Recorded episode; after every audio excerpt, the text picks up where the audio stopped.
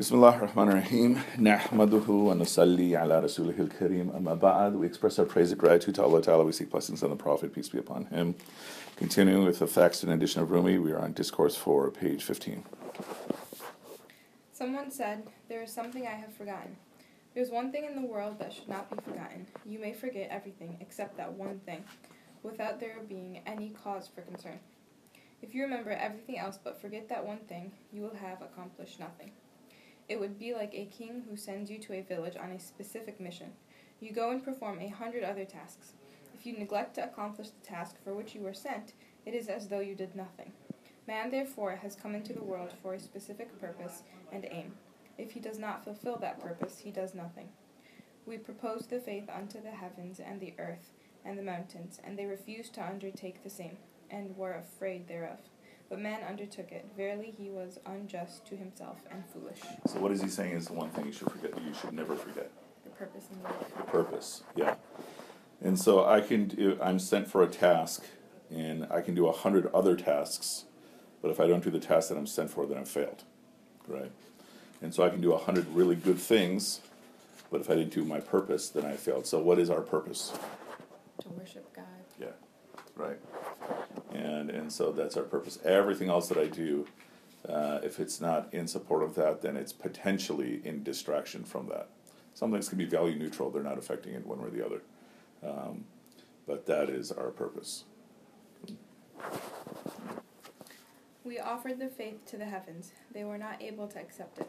Consider how mind-boggling, how many mind-boggling feats they perform. They turn rocks into rubies and emeralds. They turn mountains into mines of gold and silver.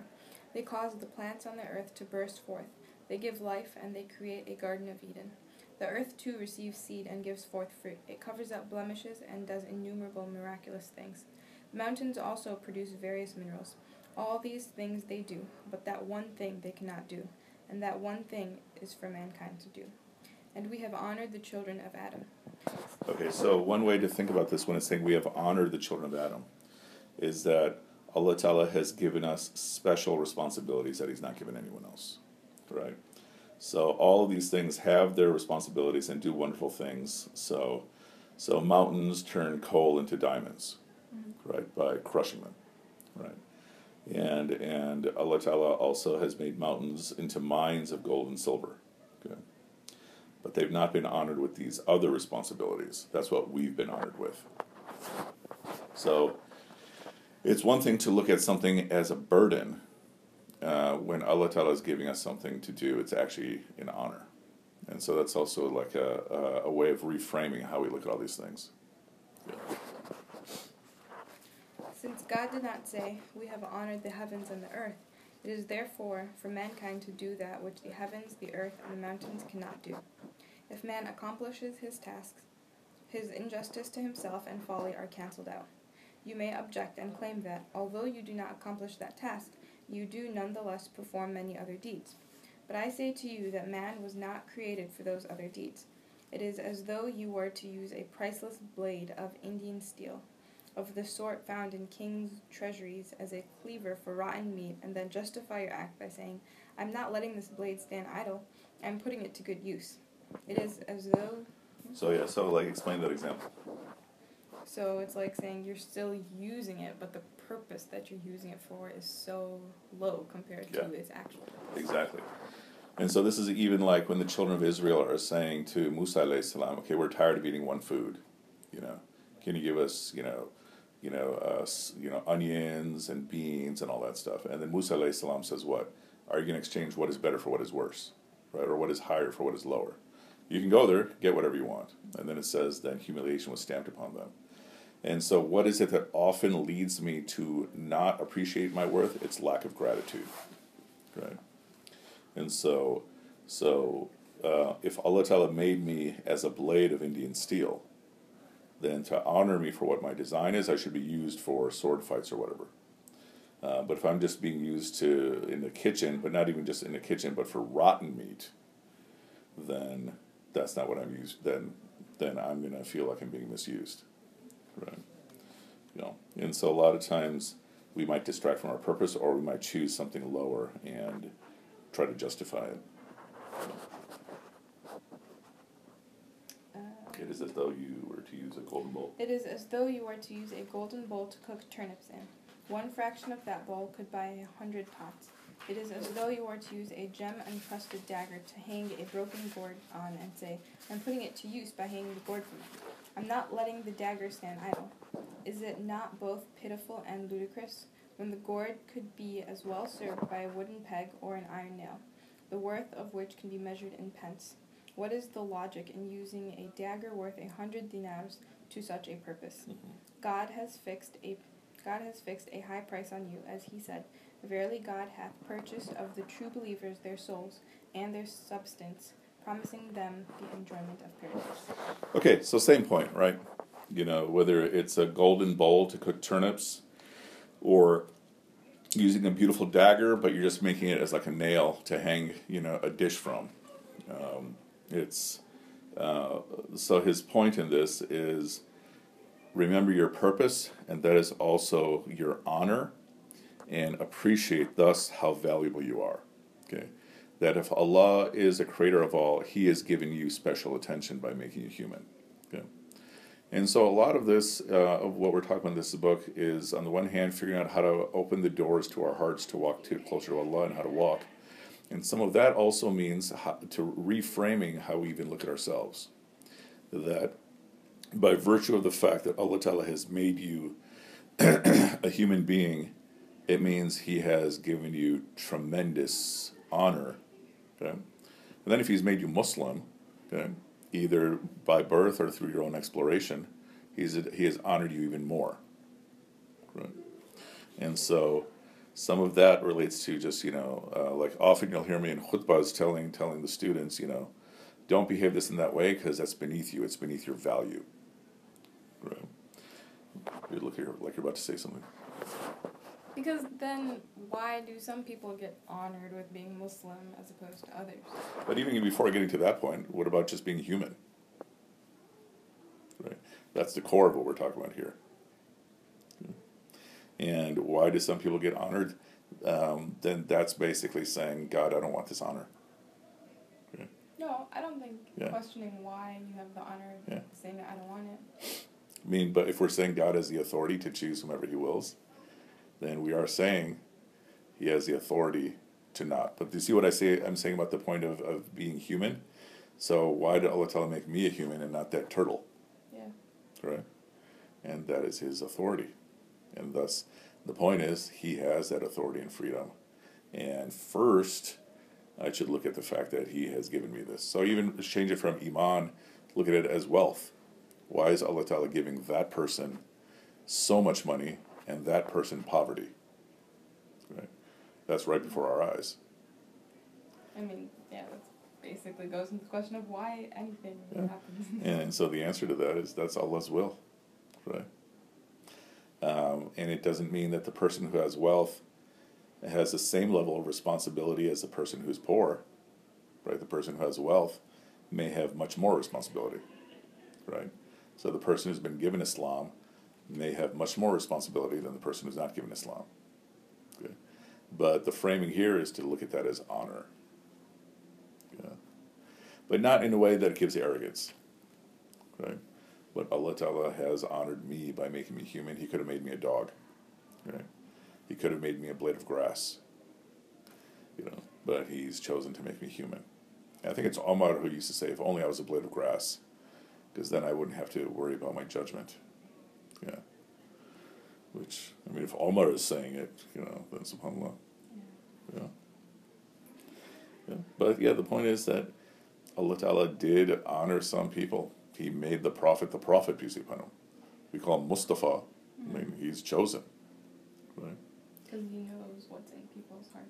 But he's the one who's putting it there. But he's the one who's putting it there. Yeah. So it's just a, what do you call it? Cyclical So, yeah. argument. Meaning, either you can say he chose the Prophet to be Prophet because the Prophet is so great, or he made uh, the Prophet so great.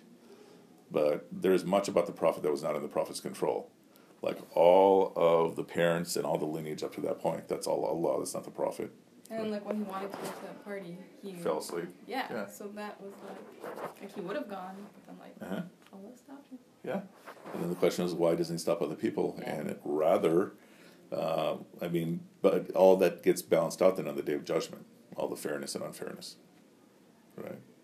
Meaning, because what we're also saying is this dunya is not fair, and we see that in wealth, and we see that in oppression. Yeah. Yeah. Yeah. Okay. You surpass this world and the next in value. What am I to do if you do not know your own worth? Do not sell yourself short, for you are extremely valuable. Okay, keep going. God says, I have bought you every breath you take, your substance and your lifespan. If they are spent on me and given to me, the price is eternal paradise. This is what you are worth to me. If you sell yourself to hell, you will have done injustice to yourself, like the man who sticks a blade worth a hundred dinars in the wall and hangs a pot or a gourd on it. Okay, so explain that, including that line of poetry.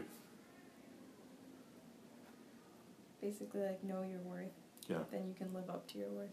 Yeah. And and so so we're saying that you are even more worth you are worth more than paradise. Right? You're definitely worth more than the earth. You're even worth more than paradise.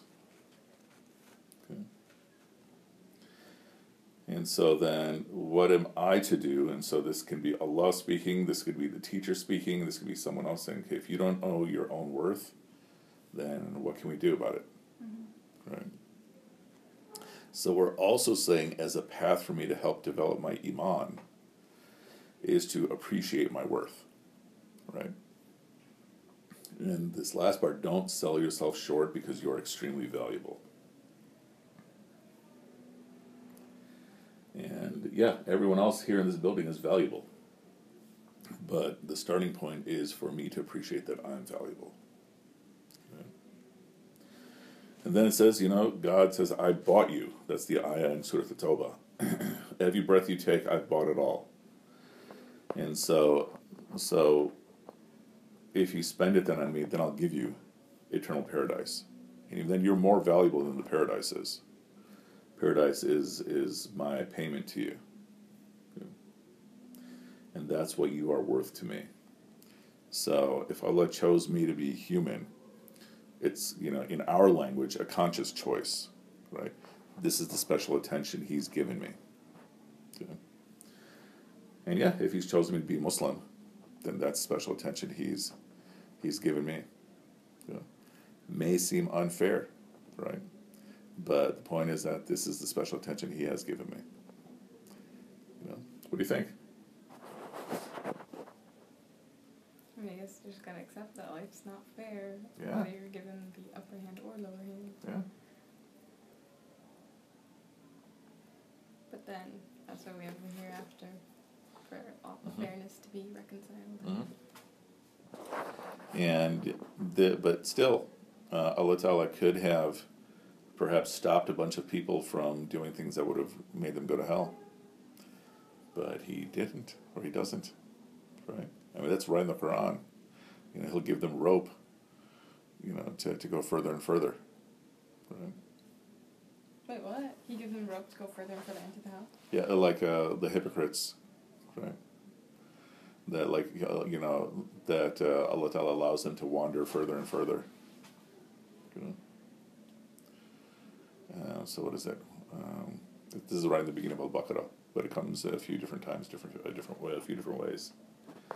And the key point of it all is the acceptance of Allah as the master. Right. That's why the metaphor throughout this whole text is speaking of Allah as this king. Right? And just like humbling ourselves. Yeah. Now, if I, a'udhu billah, am going to hell, Mm-hmm. I'm going to see that I earned it.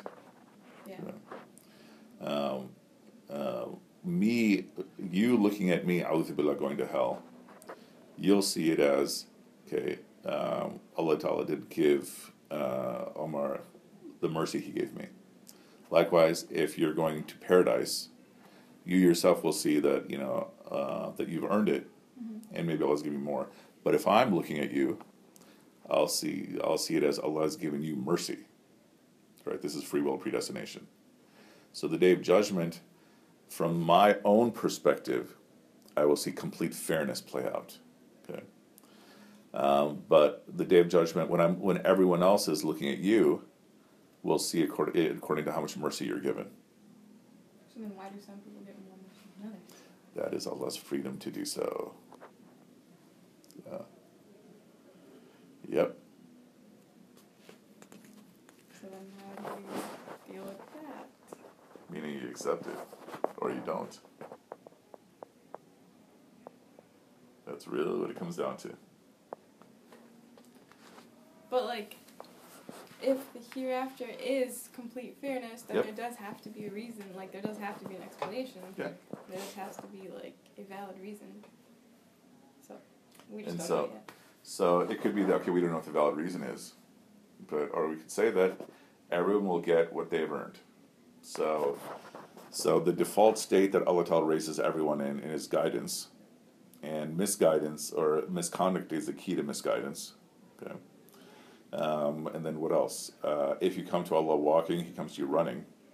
So if you do choose the path of guidance, He makes it wide open. Okay. If you choose the path of misconduct, then it's like you know you're tied to a rope and He's going to let you go a little bit further. Right. Um, uh, and so, but if you are seeking guidance, He will open it wide for you. Okay. And then it becomes up to me not to accept it. Okay. Yeah. You still look, look like your heart is not satisfied. You got to I wrestle mean, with it's it more. better. Yeah. It's better, but Yeah. yeah. Sorry.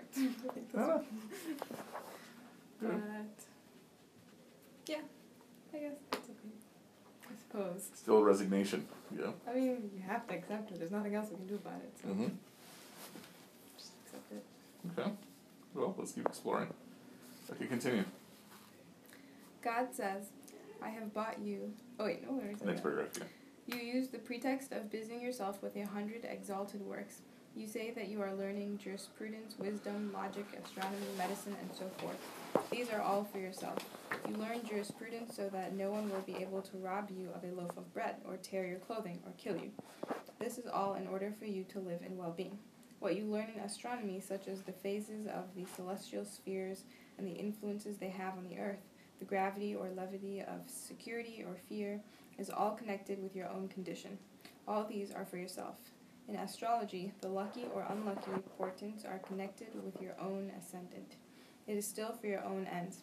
If you ponder the matter, you will realize that you are the principal and these things are subordinate to you. Now, if those things that are subordinate to you have so many miraculous subdivisions, consider what you, who are the principal, must be like. If your subordinates have apogees and nadirs, Mm. lucky and unlucky portents, consider what apogees and nadirs Feel like highs and lows, but you Um, know, high points. You know. You must have in the world of spirits. Consider what lucky and unlucky portents, indications, and counter indications you, who are the principal, must have that such a spirit possesses this property, is capable of this, and is fitting for such a job. Okay, so translate that into simple language, big paragraph. Okay.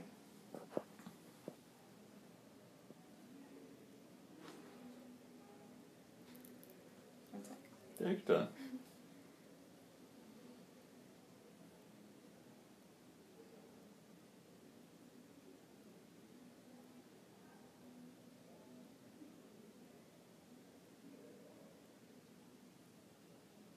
I don't know, I think I missed the main point of this That's all good.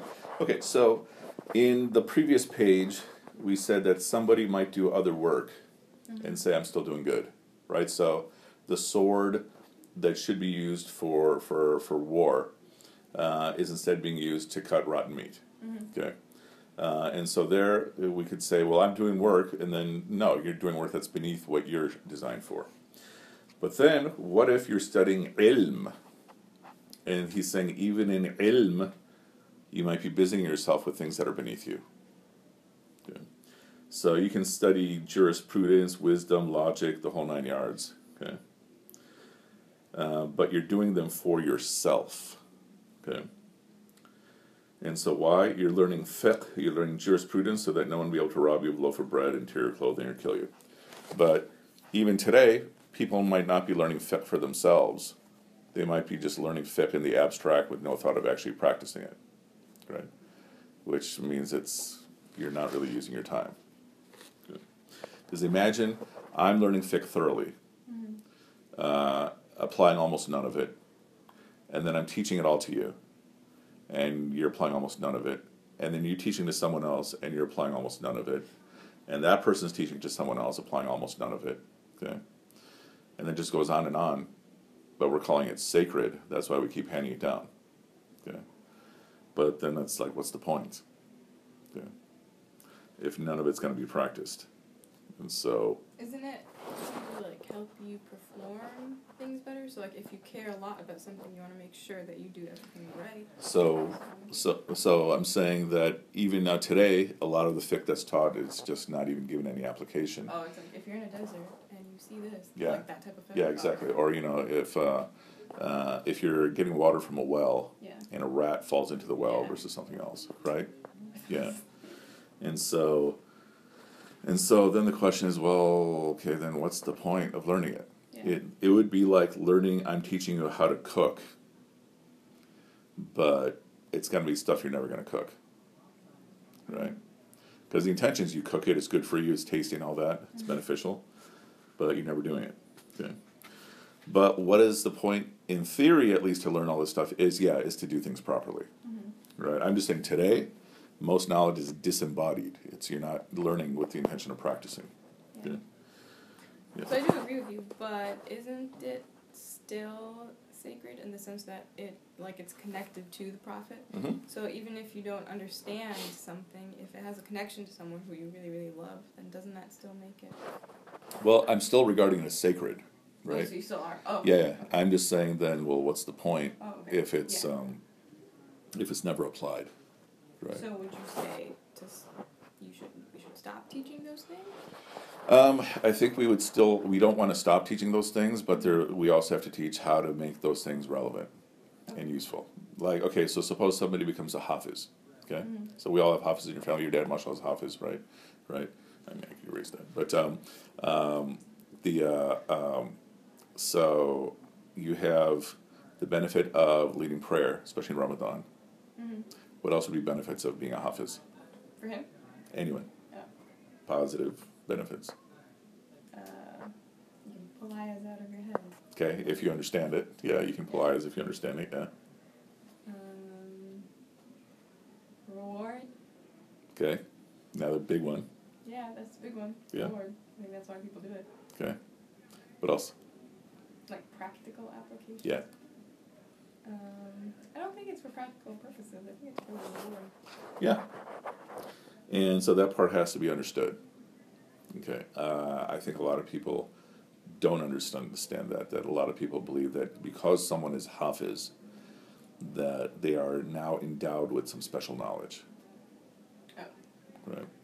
Um, not as much in Chicago 2017, um, but even if we went back some decades, it, there, there was that sentiment. No, no, I think that's still like really prevalent today. I know somebody who claimed he was atheist, but he would still lead Tarawih prayers. Subhanallah. Because he had a beautiful recitation. Yeah. Subhanallah. Yeah. So he's saying a lot of these things that we do and we learn, it is, you know, for well being. But not for the purpose of us fulfilling our purpose. Okay. And it doesn't mean that it contradicts. Like like we can say that well you're learning these things and they can help you to be a better servant of Allah.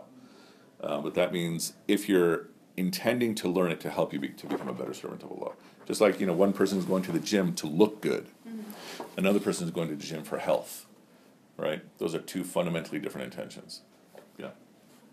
Okay. Let's do a little bit more. Okay. Uh, actually, is it here? Yeah, let's stop right here. Yeah, Oh, good. Okay. سبحانك اللهم وبحمدك نشهد أن لا إله إلا أنت نستغفرك ونتوب إليك. And we are finishing, uh, we are at the bottom of page uh, 18. وآخر دعوانا أن الحمد لله رب العالمين. Yeah, for some reason, um, like we don't even have class on